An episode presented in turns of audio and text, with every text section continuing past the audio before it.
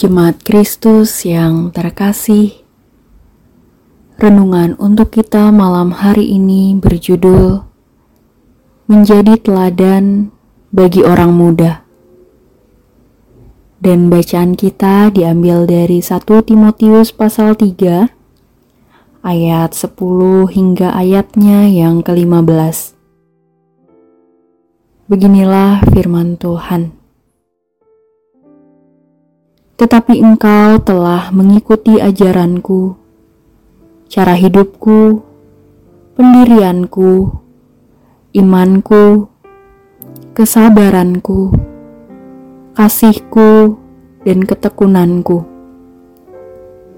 Engkau telah ikut menderita penganiayaan dan sengsara, seperti yang telah kuderita di Antioquia dan di Iconium dan di Listra semua penganiayaan itu kuderita dan Tuhan telah melepaskan aku daripadanya. Memang setiap orang yang mau hidup beribadah di dalam Kristus Yesus akan menderita aniaya. Sedangkan orang jahat dan penipu akan bertambah jahat. Mereka menyesatkan dan disesatkan tetapi hendaklah engkau tetap berpegang pada kebenaran yang telah engkau terima dan engkau yakini, dengan selalu mengingat orang yang telah mengajarkannya kepadamu. Ingatlah juga bahwa dari kecil engkau sudah mengenal kitab suci yang dapat memberi hikmat kepadamu dan menuntun engkau kepada keselamatan oleh iman kepada Kristus Yesus. Sebagai orang-orang yang lebih dewasa, kita sering menuntut orang-orang muda untuk hidup benar sesuai dengan standar yang pernah diberikan kepada kita.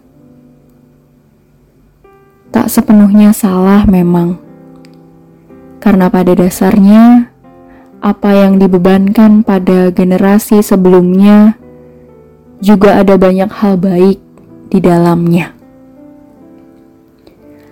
Namun demikian bukan berarti kita melimpahkan semua itu dengan sembarangan pada orang-orang muda di sekitar kita. Tetap ada tanggung jawab yang kita miliki sebagai teladan. Saat kita menghendaki orang memiliki hidup taat kepada Tuhan, itu berarti kita harus memberikan contoh konkret terlebih dahulu. Kalau kita ingin anak-anak muda di sekitar kita hidup di dalam kasih, maka sudah seharusnya kita juga belajar menyatakan kasih kepada mereka. Karena pada dasarnya, setiap pribadi membutuhkan role model untuk kehidupannya, baik yang disadari maupun tidak disadari. Oleh karena itu, mari kita menyadari hal ini terlebih dahulu sebelum kita menuntut orang di sekitar kita hidup benar. Apa yang harus diteladankan? Mari kita melihat kehidupan Timotius. Sedari kecil, dia mendapatkan pengajaran dari nenek dan ibunya dan saat beranjak dewasa, ia hidup bersama dengan Paulus.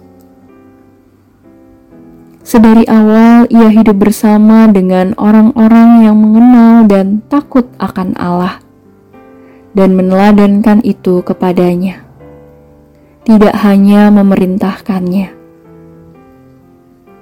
Oleh karena itulah, Timotius pada akhirnya hidup dari pengenalan yang benar akan Allah melalui keteladanan yang didapatkannya.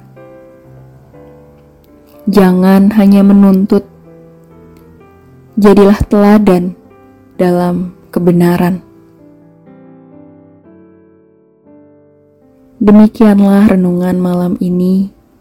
Semoga damai sejahtera dari Tuhan Yesus Kristus tetap memenuhi hati dan pikiran kita. Amin. Jemaat yang terkasih, mari kita bersatu hati menaikkan pokok-pokok doa yang ada dalam gerakan doa 21 GKI Sarwa Indah. Mari berdoa.